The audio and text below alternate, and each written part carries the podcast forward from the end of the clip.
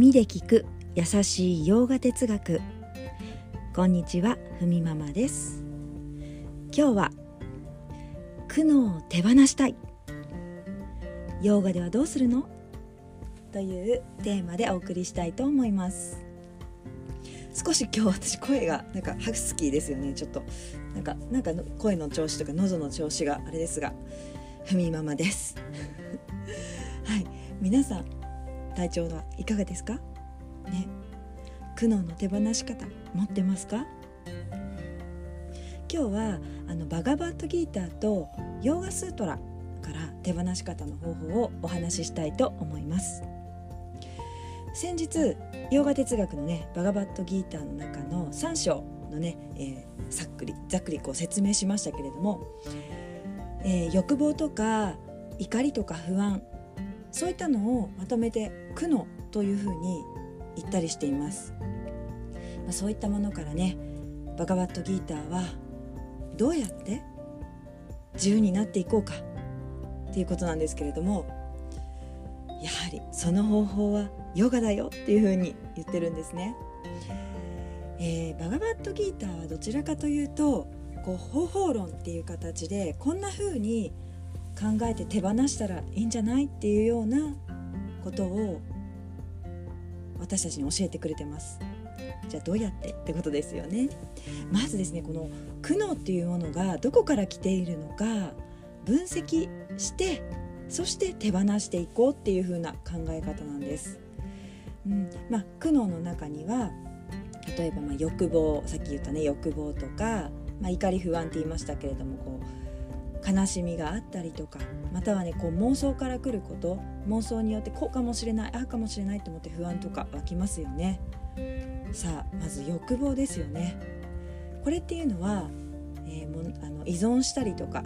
まあ、強い依存とかね、えー、物事の好き嫌い、まあ、これを自分のものにしたいこれが好きだから欲しいっていうようなねことがありますよね、まあ、そういうのをそういう感覚を自分が持っているっていうのにまず気づいて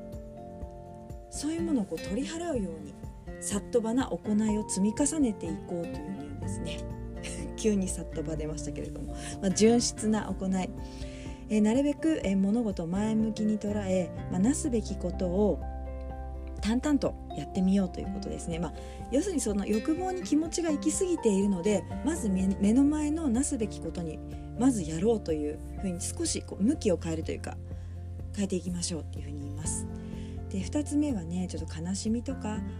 まあ、そこから来る怒りですよね。例えばこう叶わぬ思いとか、うん、言ったさっき言った悲しみとかも怒りその叶わないから来るこうねこう感情の起こってしまうような感情とかもそうなんですけれども、まあ、なかなかこれをね収めるのは難しいんですがまあ、外にそういうふうにこう自分以外の誰かとか自分以外の何かものとかにこうその気持ちがついその対象に行ってしまっていますよね。そういうふうに悲しみとか怒りっていうのはそういった感覚、まあ、外の方に向かっている感覚に過ぎないっていうふうに言うんですね。だからそれを内に向けていく。自分の内に向けていく練習をしませんかっていうふうに提案してるんです、まあ、それが、えー、ヨガであのアーサナやプラナヤマ、まあ、ポーズをとったりそして呼吸法によって自分を調節していきませんかってことなんですね。まあ、ヨガをすることで体のねかすかな感覚に気づいていく。例えば少しポーズをとった時久しぶりの動きであればあ私ここが硬いなとかちょっと体の力みを感じたりとかちょっと呼吸法スムーズじゃないなとかちょっと苦しいなっていうこう気づきがやっぱりありますよね。うん、そういったことを気づいていくことで外に向かう感情から内に向かう方へ方向をこうやっぱり変えていこうっていうふうに言いますね。で最後は、えーこうまあ、間違ったり間違いっていうのはこう、まあ、妄想ですよね間違自分が間違って捉えてることとかそれによってま不安とか葛藤が起きます。えー、これはあの、まあ、真実を見ましょうっていうふうに 言うんですね。まあ、そういうふうにもう基本的にこう妄想的なことっていうのは、まあ、ほほとんどが私たちのもう主観的な思い込みなので実態がそこにはないよねっていうふうに言うんですよね実体がないものを何かこう思い込んでしまっていると。そういったことに自分はあるっていうのをまず分析することで手放していこうよっていうふうに言うのがバガバットギーターが教えてくれてるんですよ。わ、うん、かる。なんか私もそうなればいいなって すごくわかりますけど。でも頭で考えても今こうやって聞いてもなかなか落ち着かない時ってますよね。気持ちがあっち行ったりこっち行ったりとか、うん、そういった時はぜひヨーガスートラにね実践法が書かれているのでこれを活用していきましょう。今日はね後半はそのヨーガスートラの実践法をお話ししたいと思います、まあ、ヨーガスートラは毎日をヨガにしていきましょうっていうふうに言います。なんかさっきバガバットギータでもなんか聞いたななんて思うかもしれないけど、まあ、似てること言ってます。はい。これはね3つあります。毎日をヨガにしていく方法。によって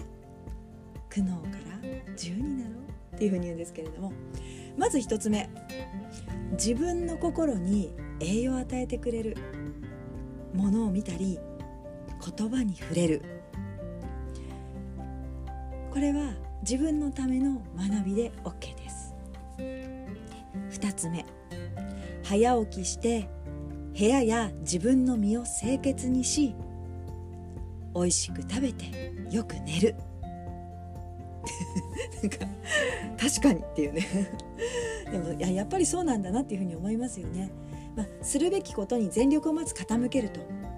まず目の前にやることとかをやっぱりそこに向かって全力でいき結果をそのままあるがまま受け止める。特に何もこうそこに何か自分がの思いをそこに乗せることなくまずその結果などはあるがままに受け止める。失敗も成功も長い目で見れば本当のことはわからないよね。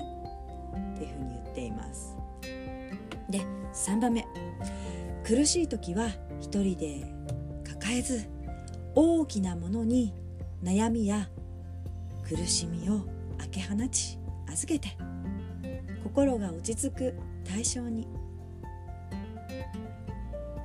例えば月とか太陽とか空といったね自然の力。また近所のね神社やお寺など